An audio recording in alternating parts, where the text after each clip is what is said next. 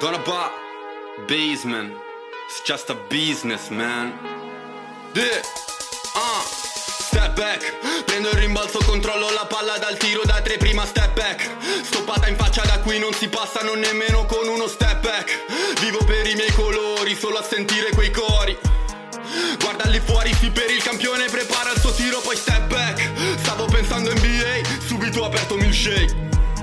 Sta decollando Mayday, sembra Vince Carter remake Step back, overhead, tripla secca sopra la sirena. Sono tutti in campo, sembra un fiume in piena e non si calmeranno. Dove sta il problema, frate, step back?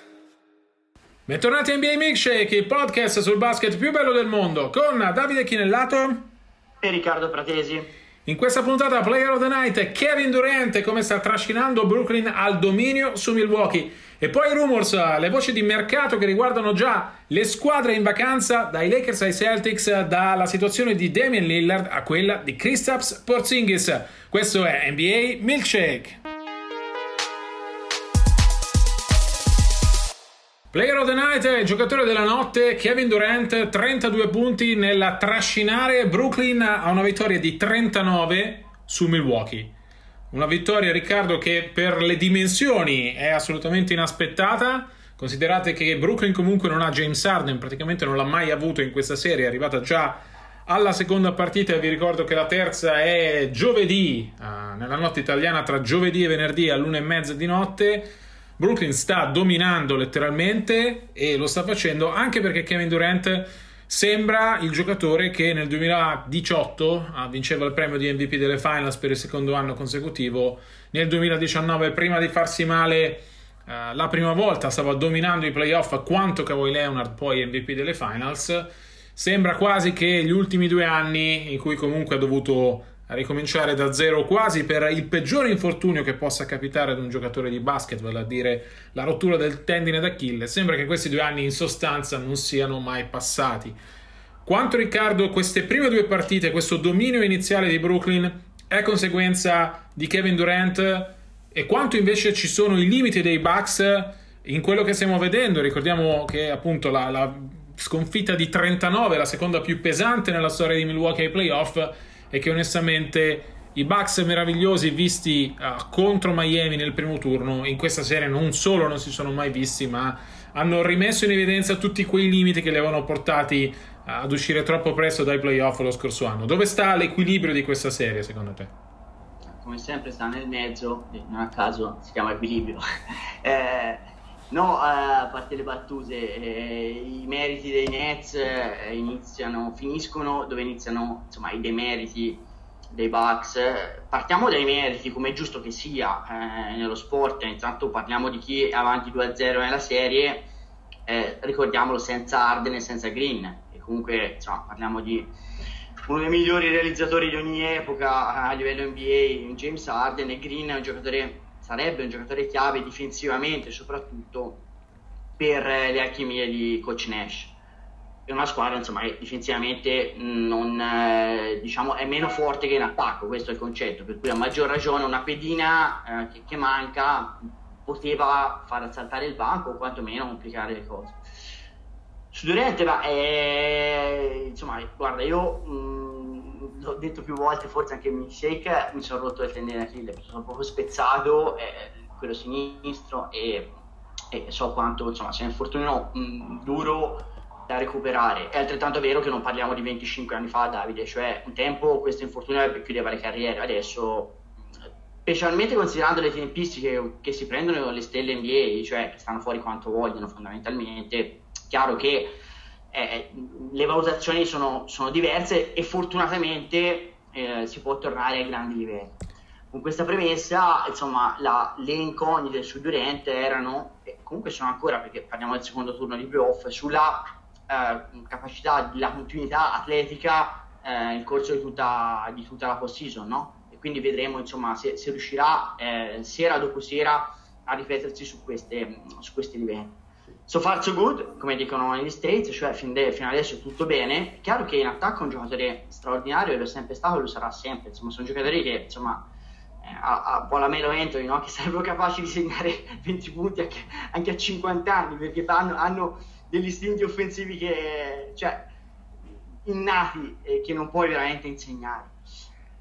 Però, rifacendomi alla tua domanda, secondo me quello che è importante è le certezze che offre Durant da questo punto di vista alla squadra, cioè le sicurezze che garantisce. Cioè i Nets sanno di poter contare sui dai 25 ai 35 punti di KD ogni sera a seconda delle necessità e questo rende i compagni molto più tranquilli, no? Cioè quando hai un, un, un attaccante di questo tipo che è una garanzia, tu sai che insomma non è che la tua vita, la tua partita, la tua stagione dipende da un canestro che segni o che sbagli di solito, perché comunque c'è chi mette a posto le cose. Da questo punto di vista, vista chiaramente rende tranquilli tutti, tutti, gli altri Nets, questo è, è, inevitabile. Se poi andiamo invece a analizzare un po' le colpe dei Bucks, io un paio di cose le, le voglio dire.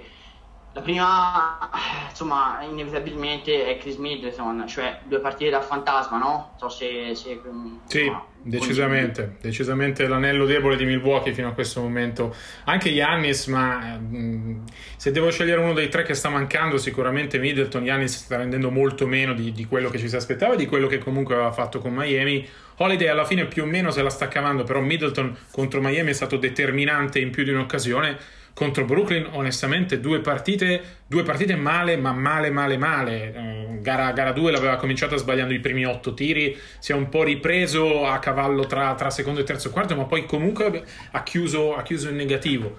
E cioè il miglior giocatore di Milwaukee in questa serie finora è Brook Lopez e secondo me questo è il problema principale nel senso dovrebbe essere il tuo quarto violino e invece sta, sta giocando da, da migliore. E allora su me sono d'accordo io ti dico sono sempre stato scettico su Middleton, però insomma bisogna anche guardare quello che ci offre la cronaca e non essere testoni come somari e dire le cose a prescindere da quello che succede. E devo dire che per esempio con Miami ha giocato benissimo, addirittura aveva indirizzato la serie proprio con quel tiro vincente no? in gara 1 che poi aveva eh, dimostrato di, dire, di aver totalmente segnato la serie in una direzione.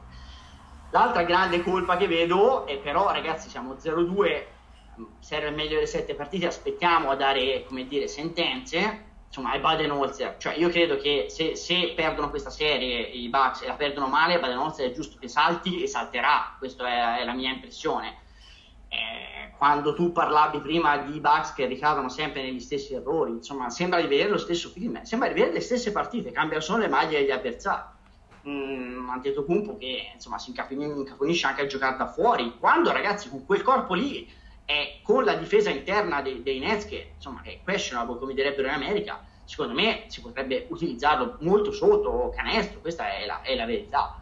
E in assoluto insomma sembrano no, non aver imparato le lezioni del passato. Budenholzer ha vissuto tanti anni di rendita con questa etichetta di scuola Spurs però la scuola Spurs abbiamo visto un coach Brown a Filadelfia quanto insomma mh, dire, non abbia funzionato. Siamo onesti al di là dei, dei suoi demeriti però insomma con Rivers sono cambiate le cose io temo che insomma eh, Budenholzer eh, fino a questo momento ai playoff non abbia dimostrato abbastanza. Perché è vero che i Bucks hanno delle carenze strutturali, è vero che hanno perso di Vincenzo, sono vere tante cose, ma altrettanto è vero che hanno insomma, l'MVP delle due passate stagioni in squadra, eh, hanno comunque Middleton che è stato uno star varie volte e in Holiday hanno un giocatore molto migliore di Bledsoe su entrambi i lati del campo, per cui più un supporto in casa decoroso, magari non eccezionale ma certo decoroso insomma ci si può attendere più di così. Non so se come la pensi tu su Bodenholzer.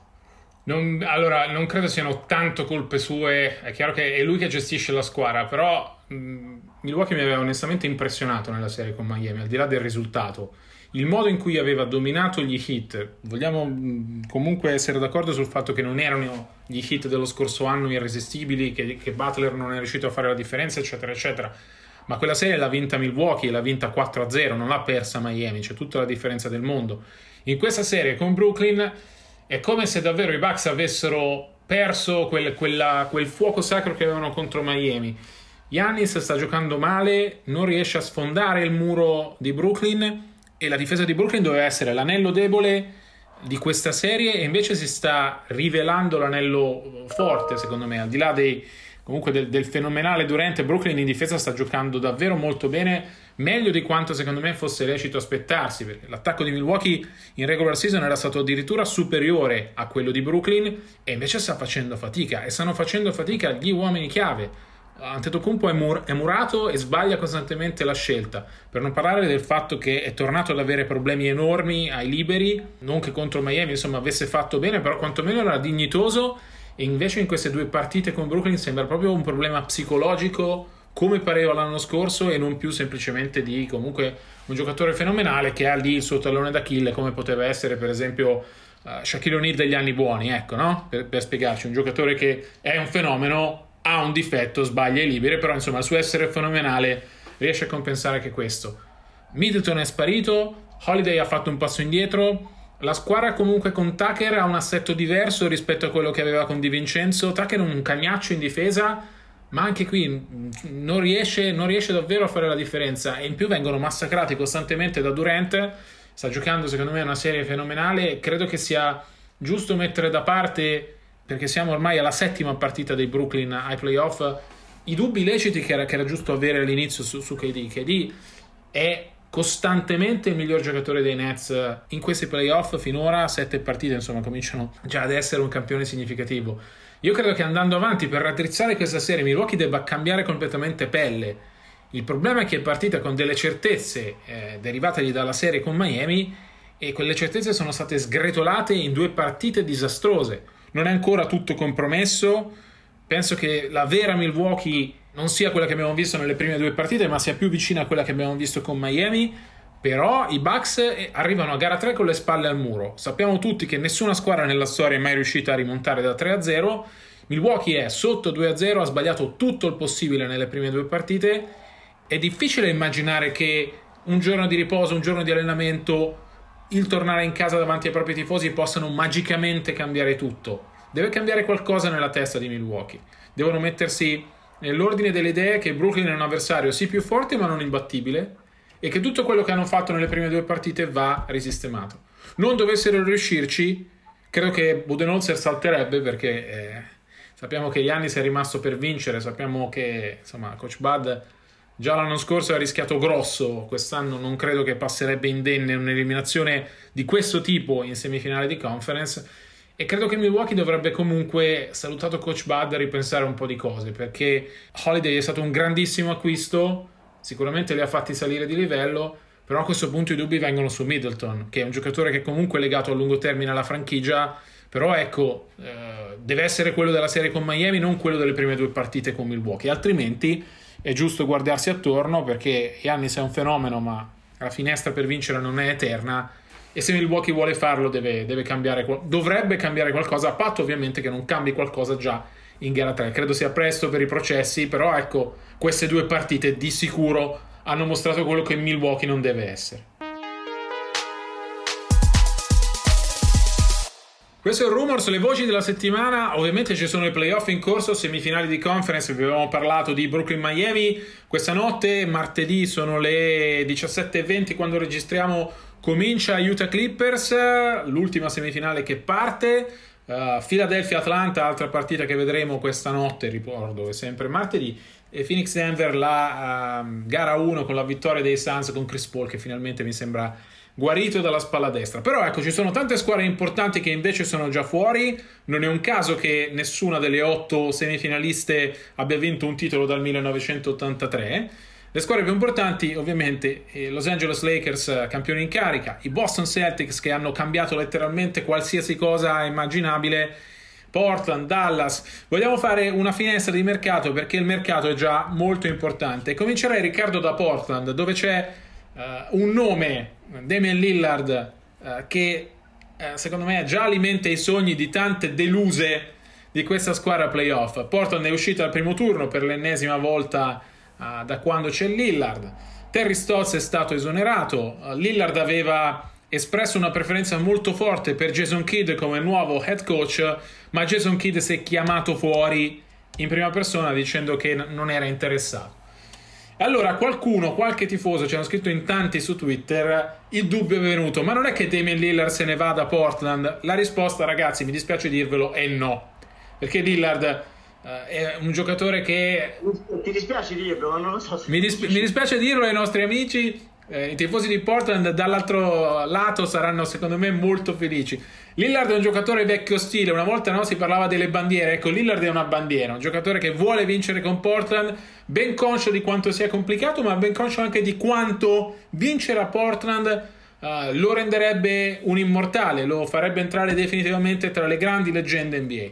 Però Riccardo, i Blazers onestamente così come sono fanno fatica, se Lillard è punto fermo e se si cerca un nuovo coach Uh, la situazione salariale di Portland non permette di, di, cambiare tanto, anche se tornano 4 titolari su 5, col solo Norman Powell tra uh, i titolari in odore di free agency. Allora, se Lillard non si muove, però, Riccardo, è giusto, è lecito aspettarsi guardando Portland qualcosa di clamoroso, vale a dire, per esempio, la trade di McCollum o che Nurkic non torni, visto come. Uh, ha, ha, parlato dopo l'eliminazione con Denver. Tra l'altro, eri, eri tu collegato per noi di Gazzetta su Zoom. Che cosa devono aspettarsi i tifosi di Portland e che cosa gli altri tifosi possono sognare? Perché insomma, McCollum e Nurkic sono ottimi giocatori che farebbero comodo a tanti. Non credo che McCollum si, si muova perché semplicemente perché è l'amico di Lillard. Eh, vanno d'accordissimo dentro e fuori dal campo si può discutere molto secondo me sul fatto su quanto siano più o meno complementari nel senso che sono entrambi bassi o perlomeno non alti per la posizione entrambi so, sono dei, dei, realizzatori e non dei grandi difensori. Per cui in un mondo uh, ideale non, non, fanno coppia assieme. La realtà è che i due si piacciono dentro e fuori dal campo e quindi secondo me come comanda Lillard McCollum non si muoverà Diverso il discorso di Nurkic, era livido a fine partita eliminazione anche dopo gara 6, eliminazione contro Denver, contro i Nuggets, e ha detto insomma rimango solo a certe condizioni, solo se cambiano certe cose. Allora, ovviamente è saltato Stotz eh, a nona stagione, era inevitabile quarta eliminazione al primo turno negli ultimi 5 anni, con una squadra, secondo me questo è nettamente il miglior gruppo che hanno avuto i, i Blazers, secondo me hanno totalmente cannato la trade di metà stagione, so che te la pensi meno così, ma i fatti dicono che da allora hanno avuto il 50% di record, che è una roba che nemmeno fa i playoff, cioè, quindi a ovest, di conseguenza qualcosa non ha funzionato da quel momento. Ehm, Powell, come dici tu, è in scadenza, però anche lì perderlo a zero non è esattamente, come, esattamente ideale. Per cui o fai una sign and trade e, e, e, e quindi lo, cerchi di eh, come dire, prendere un giocatore al di là del migliore e più funzionale, perché non parliamo qua di quanto sia buono o non buono Powell, ma di quanto possa essere utile in coabitazione con McCollum e Lillard. Oppure, oppure, lo rinnovi, ma visto che le cose non hanno funzionato, non si capisce perché improvvisamente dovrebbero funzionare con loro tre così piccoli sul perimetro, tutti e tre giocatori che non eccellono in difesa e tutti e tre piccoli per la posizione che ricoprono. Um, io credo che dei cambi andranno fatti. Nurkic e Covington sono all'ultimo anno di contratto, Davide, per cui insomma se li voglio scambiare ci sono i margini per scambiarli, è il momento di scambiarli, se no vanno rinnovati, questo è il concetto. Um, anche Covington, onestamente, prende tanti soldini fatica sempre di più a difendere sul perimetro, eh, è ancora un buon difensore sotto canestro, un ottimo difensore sotto canestro, eh, la realtà è che il tiro a 3 va e non va, ehm, anche lì eh, se arrivasse un'occasione particolare secondo me si potrebbe fare qualcosa. Lillard pretende che si faccia qualcosa, Stotz, il cambio di Stotz è stato solo il primo passo, quindi qualcosa andrà fatto e qualcuno andrà scambiato. Eh, devono essere un pochino anche fantasiosi perché non hanno grandissimi margini di salary cap, quindi sicuramente gli scambi eh, diventano il modo migliore e l'unico per fare qualcosa di, di sostanziale. Eh, Jason Kidd probabilmente non arriverà perché l'ha detto lui, è, è il nome che aveva fatto uh, Lillard.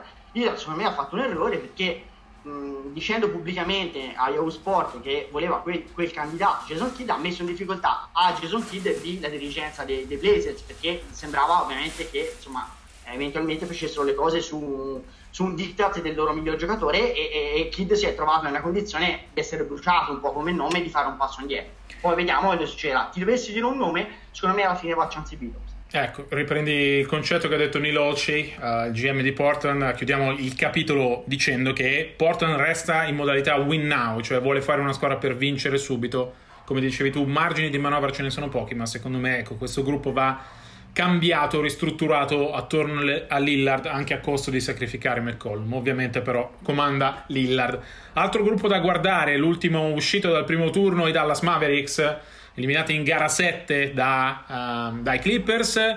Uh, ha detto Carlisle è un'estate importante, l'estate del rinnovo di Doncic ha un contratto quinquennale da 200 milioni di dollari su cui non ci sono dubbi, però questa secondo me è l'estate in cui Dallas deve liberarsi di Kristaps Porzingis. Ero io collegato per Gazzetta su Zoom dopo gara 7, onestamente Porzingis ha detto quasi tutto tranne me ne voglio andare, però il concetto era piuttosto chiaro, si sente messo ai margini Uh, si sente nella serie contro i Clippers ha dovuto fare di tutto tranne che il secondo violino si sente oscurato da Doncic e vuole uh, cambiare aria. Il suo problema onestamente è che uno non riesce a stare sano due altri tre anni di contratto oltre 100 milioni di dollari cifra che onestamente non ha meritato non ha dimostrato di meritarsi quanto secondo te Dallas è arrivata a dover cedere Porzingis per poter fare un passo avanti problema è che chi te lo prende, quest'anno prendeva 31 milioni di dollari, il prossimo ne prenderà anche di più.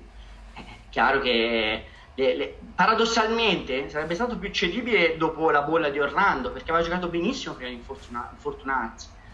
È chiaro che c'era l'incognita infortunio, ma non era un infortunio grave, potevi dire ok, riparto da quelle prestazioni qua e, e avrà mercato. Adesso lo devi recuperare perché non, non ha, non ha un, un valore, considerando quanto prende, non ha un valore di mercato e quindi sei obbligato a recuperarlo e non sarà facile. Come dice lui, sicuramente non gli viene, dire, non viene messo al centro del progetto, che era un po' quello che hanno lamentato Nurkic. Solamente Nurkic, quando, quando, è quando la palla gli è stata data, ecco, i, i, suoi punti e i suoi assi li, li, li, li ha, ha, prodotti. E, e, onestamente, Porzingis, al di là dell'impiego a singhiozzo, che non riesce a essere mai sano, ha giocato veramente male. Ma anche l'atteggiamento, pochissimo intenso. Ehm, cioè non ha dimostrato il fortissimamente voglio che ci aspetta un giocatore che vuole essere il secondo violino della squadra di Doncic.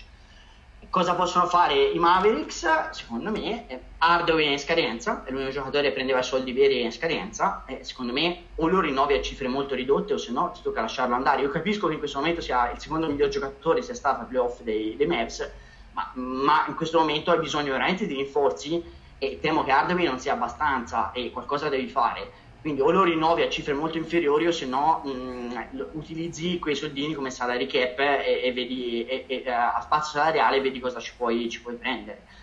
Ci sono dei giocatori che prendono soldi, troppi soldi. Um, Richardson prende un, circa 11 milioni per quello che ha dato, cioè non, non, vale la metà di Curry che ha sostituito per quello che ha dato uh, in questa prima stagione. Eh, Powell, il lungo, eh, prende più di 10 milioni di dollari. E è stato poco in campo e onestamente quando c'è stato non è che abbia fatto chissà cosa. Mm, Dallas è una situazione non facilissima, cioè io ti ripeto, 12 mesi fa li avrei visti in forte ascesa e adesso tanti giocatori si sono un pochino bruciati perché quello che si immaginava, il margine di crescita potessero avere si è rivelato quantomeno inferiore a quello a, alle attese e Doncic da solo non può fare far tutto da solo dai. basta vedere la serie che ha fatto 35,7 punti di media, 10,3 assist, la seconda miglior gara 7 della storia con i 46 punti, eppure Dallas è in vacanza, Doncic pensa alla preparazione per il preolimpico con la Slovenia. Davvero un'estate importante per i Mavs, importantissima. È un'estate importante anche per i Los Angeles Lakers, i campioni in carica. Prima volta nella carriera per LeBron James eh, l'eliminazione al primo turno Ora uh, ci sono tutti gli alibi che volete, uh, LeBron che non era sano, Davis che si è fatto male in gara 4 quando i Lakers sembravano poter controllare la serie, uh, però questo va archiviato come un fallimento, i Lakers dicono che torneranno, torneranno sani, torneranno a competere per il titolo, però anche qui ci sono tante cose da, da pensare e da rivedere. Schroeder ha detto che vuole tornare, però ecco ho dei dubbi che, sia, che possa essere lui l'uomo, l'uomo, giusto da mettere accanto a LeBron e Davis. Credo che la prossima debba essere la stagione importante in cui si fanno il cambio, in cui riescono a fare il cambio le due star dei Lakers, vale a dire Davis che diventa la numero uno e LeBron che diventa la numero due. LeBron è un fenomeno, onestamente ha 37 anni, non li dimostra, lo sappiamo, però ecco, in due delle ultime tre stagioni ha avuto infortuni importanti. Qui ripeto, eh, possiamo metterci l'alibi della bolla, delle 70 giorni di off season, tutto quello che volete, ma insomma a 37 anni prima o poi padre tempo lo troverà. Credo che la prossima debba essere la stagione in cui Davis diventa il leader dei Lakers. Pelinka però adesso in questo momento deve mettergli attorno una squadra più forte di quella che gli ha messo attorno in questo momento. Uh, secondo te come devono cambiare i Lakers? nella prossima stagione. abbiamo, abbiamo tantissimi lettori dei Lakers che ci scrivono sui social, personalmente io ne ho, ne ho tanti e non voglio mettermi qui a fare insomma, l'uccello del malaugurio, ehm, la Cassandra di turno, però cioè, i Lakers non sono una buona situazione secondo me, perché noi siamo abituati a aspettarci l'eccezionale da parte mh, da LeBron James, ma come dici tu, il prossimo anno, il prossimo playoff andrà per i 38, cioè eh, ragazzi, cioè, eh, diventa difficile pensare che mh, tutti questi infortuni che si sono accumulati in due delle ultime tre stagioni non lasciano un segno a quell'età, perché un conto è averli, insomma, parlavamo di Durant prima, a una certa età, un conto è averli a un'altra, e questo è, è, inevitabile. Nel frattempo, nel mezzo ci sarà un'ulteriore stagione regolare che, che, che comunque lo augura e, e, deve giocare perché con lo stipendio che ha, eh, se non gioca, non, non, possono metterci un cast di supporto adeguato per produrre un record che li porti poi ad avere una testa di serie elevata. Per cui eh, LeBron anche la prossima regular season dovrà giocare minuti importanti. Davis, eh, quanti anni è che diciamo? Allora, Davis è un giocatore meraviglioso, no? Voglio dire, io credo, a me piace tantissimo quel giocatore però eh, ha due problemi enormi. Uno è un giocatore che è più rotto che sano, storicamente, cioè questo lo racconta di nuovo, è fattuale la sua storia in NBA. E due, sono anni che diciamo deve fare questo salto di qualità sul piano caratteriale, ma a questo punto ci dobbiamo porre anche, come dire, eh, la, la questione è se lo farà mai, nel senso, magari è un meraviglioso eh, solista, un meraviglioso esecutore, no? la Durant che non sarà mai noi, e questo, cioè, voglio dire, ognuno, o la, o la Leonard, se non vogliamo parlare sempre dello stesso, che non sembra avercela sempre con lui, cioè Leonard è un meraviglioso esecutore, ma non, non sarà mai un leader, eh, non sarà mai un giocatore eh, capace di trascinare anche dal punto di vista vocale. Secondo me siamo arrivati alla conclusione che Davis non è quel giocatore, cioè ha, ha tante qualità tecniche, atletiche, tutto quello che vuoi tu, ha pochissimi effetti collaterali, un po' la Leonard, eh, ma è anche un giocatore che non trascina gli altri, che non li migliora fuori dal campo e, e c'è poco da fare. E quindi cosa devono fare i Lakers? Eh, non lo so, perché Gasol sembra a fine carriera, Matthews sembra a fine carriera e Drummond um, ha avuto, non ha avuto il minimo impatto, questa è la realtà. Harrell l'hanno un po' bruciato a modo loro, perché comunque eh, al di là dei limiti difensivi mh, non è, si è rivelato il fit giusto per quella squadra là e Kuzma, per esempio, è un giocatore bruciato. A me non piace, lo sai, dal primo giorno ho sempre detto che andava scambiato prima. Ma adesso, come è stato Danny Green lo scorso anno, è un giocatore bruciato che devi per forza scambiare perché al primo errore, altrimenti la prossima volta, alla prossima stagione, tutti avranno fucili puntati su di lui. Siccome hanno un, uno spazio molto relativo, cioè, eh, eh, eh, saranno costretti a grandi acrobazie poi tu parlavi di Felinka, ma la realtà è che il mercato negli ultimi anni ha fatto Lebron e quindi c'è anche questo problema qua. Per cui, non, non, siccome eh, non è che Felinka può andare da Lebron e dire improvvisamente lo faccio io il mercato, fino a ieri andava bene che lo facevi te. Per cui ti dico, non è una situazione facile. Rich Paul e LeBron James dovranno metterci una mano, insomma, sappiamo quanti giocatori di Rich Paul siano uh, nei Lakers. Altra squadra di, di, cui vi parliamo, i Boston Celtics, hanno fatto la rivoluzione eh, via Danny Ainge, il suo posto è stato preso da Brad Stevens che ha lasciato la panchina. E quindi Boston si ritrova eh, con un massimo dirigente che non ha esperienza in quel ruolo, senza allenatore, secondo me onestamente tra rimpiazzare Ainge e rimpiazzare Stevens, pur considerando Ainge un dirigente leggendario, io uh, faccio più fatica a vedere il sostituto di Stevens in panchina e eh, c'è da ripartire su, su, una squadra anche qui con pochi margini di manovra, con un roster fondato su due fenomeni eh, già acclarati, Tatum e Brown, però margini per migliorare qui ce ne sono pochi.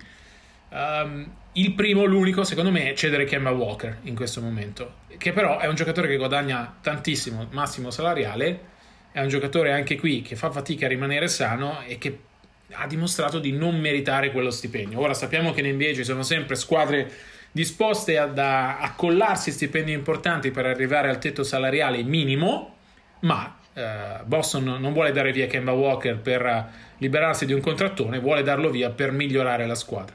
È un'impresa possibile secondo te o è più facile cedere Marcus Smart che anche quest'anno ha dimostrato di essere l'uomo che sposta gli equilibri in termini di leadership? Perché eh, gli asset so. sono quelli, eh? non, non perché non ci siano altri giocatori, gli asset di Boston sono quelli.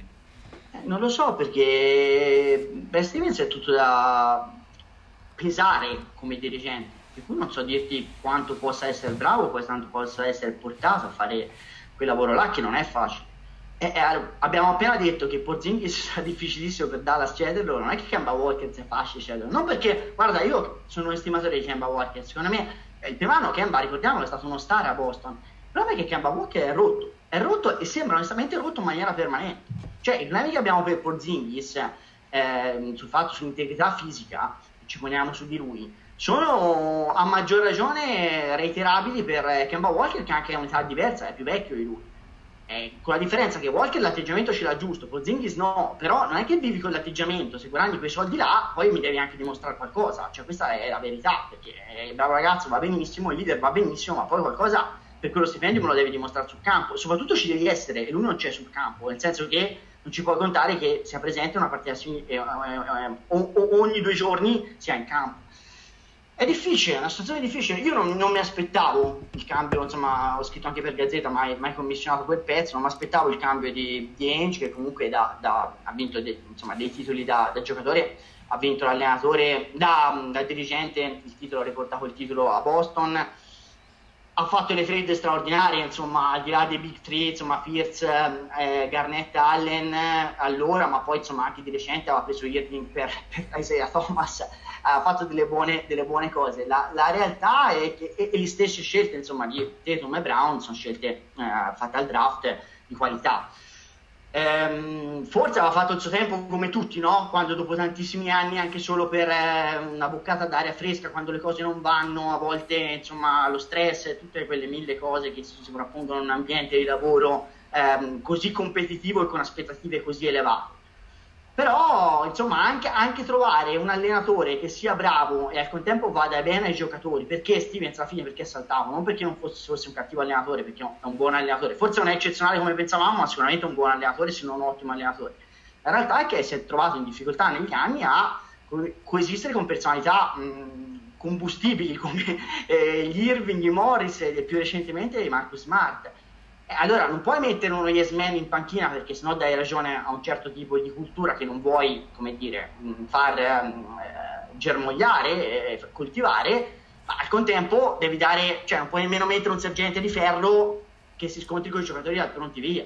E quindi, e quindi non sarà facile. Tu chi, chi immagini? Hai dei nomi che proporresti ai tifosi dei Celtics?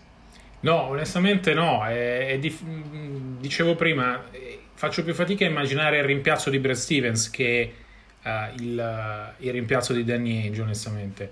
E credo che al di là dei problemi gestionali, Stevens comunque a 44 anni fosse un coach uh, con ancora enormi margini di crescita e che avesse già di- dimostrato di essere bravissimo nella gestione delle partite, di dover migliorare probabilmente nella gestione dello spogliatoio, ma insomma ripartire da una squadra con due ragazzi cresciuti da lui come Tatum e Brown come stelle sicuramente gli avrebbe fatto bene. Faccio fatica, sen- ho sentito tanti nomi ultimamente, lo stesso Kid, Chauncey Billups, quelli che abbiamo già fatto, scelte anche fuori dagli schemi come Becky Hammond e Cara Lawson, uh, che sarebbero le prime donne head coach. Io credo che Boston abbia bisogno di una direzione. La direzione fondamentalmente sono Tatum e Brown, perfetto, però bisogna costruirsi attorno i Boston Celtics. Ricordiamo che cosa sono i Boston Celtics. Sono la franchigia storica, no? con i Lakers la più vincente nell'NBA, una in cui per loro stessa missione, per loro stesso credo, la tradizione Celtics viene prima uh, dei giocatori. Eh, non si vanno a prendere giocatori a caso, si prendono giocatori che possano uh, far parte di questo tipo di cultura, un po' come succede agli Spurs di Pop, un po' come succede a Miami. Allora bisogna trovarli quei giocatori, non è facile perché per esempio uno come Porzingis è un giocatore che farebbe, che servirebbe no? come tipo di un lungo che sa fare tante cose, però forse Porzingis non è il giocatore adatto uh, per mentalità ai Boston Celtics e non ci sono giocatori disponibili sul mercato che fanno cambiare la franchigia. Ora, uno ce ne sarebbe Chris Paul, ma onestamente dopo una corsa del genere ai playoff faccio fatica a immaginare che se ne vada a Phoenix. Ovunque i Suns dovessero arrivare anche se dovessero uscire subito con Denver. Però non ci sono secondo me giocatori in giro che Boston io, può prendere. io ne pongo un altro insomma se i Clippers non vanno avanti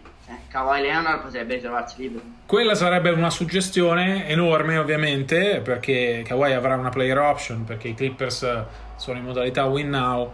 Però ecco eh, scorsa puntata i Clippers sono i tuoi favoriti, per cui se vincono io faccio fatica a vedere Kawhi che fa come ha fatto con Toronto, stavolta non c'è da tornare a casa, eh, a casa c'è già e ha fatto sì, un'impresa ho messo, ho messo il freno, eh, perché io ho giocare contro Dallas e sono disperato, nel senso che secondo me cioè, forse mi sono sbilanciato troppo presto, non, non giocano bene per niente, cioè, ma proprio neanche vicini. Eh, già aiuta una squadra che gioca benissimo, con meno talento, molto meno talento, ma che gioca molto meglio e sarà dura per, per i Clippers. Vediamo, la, l'ultima squadra di cui vogliamo parlare è Miami, Davide.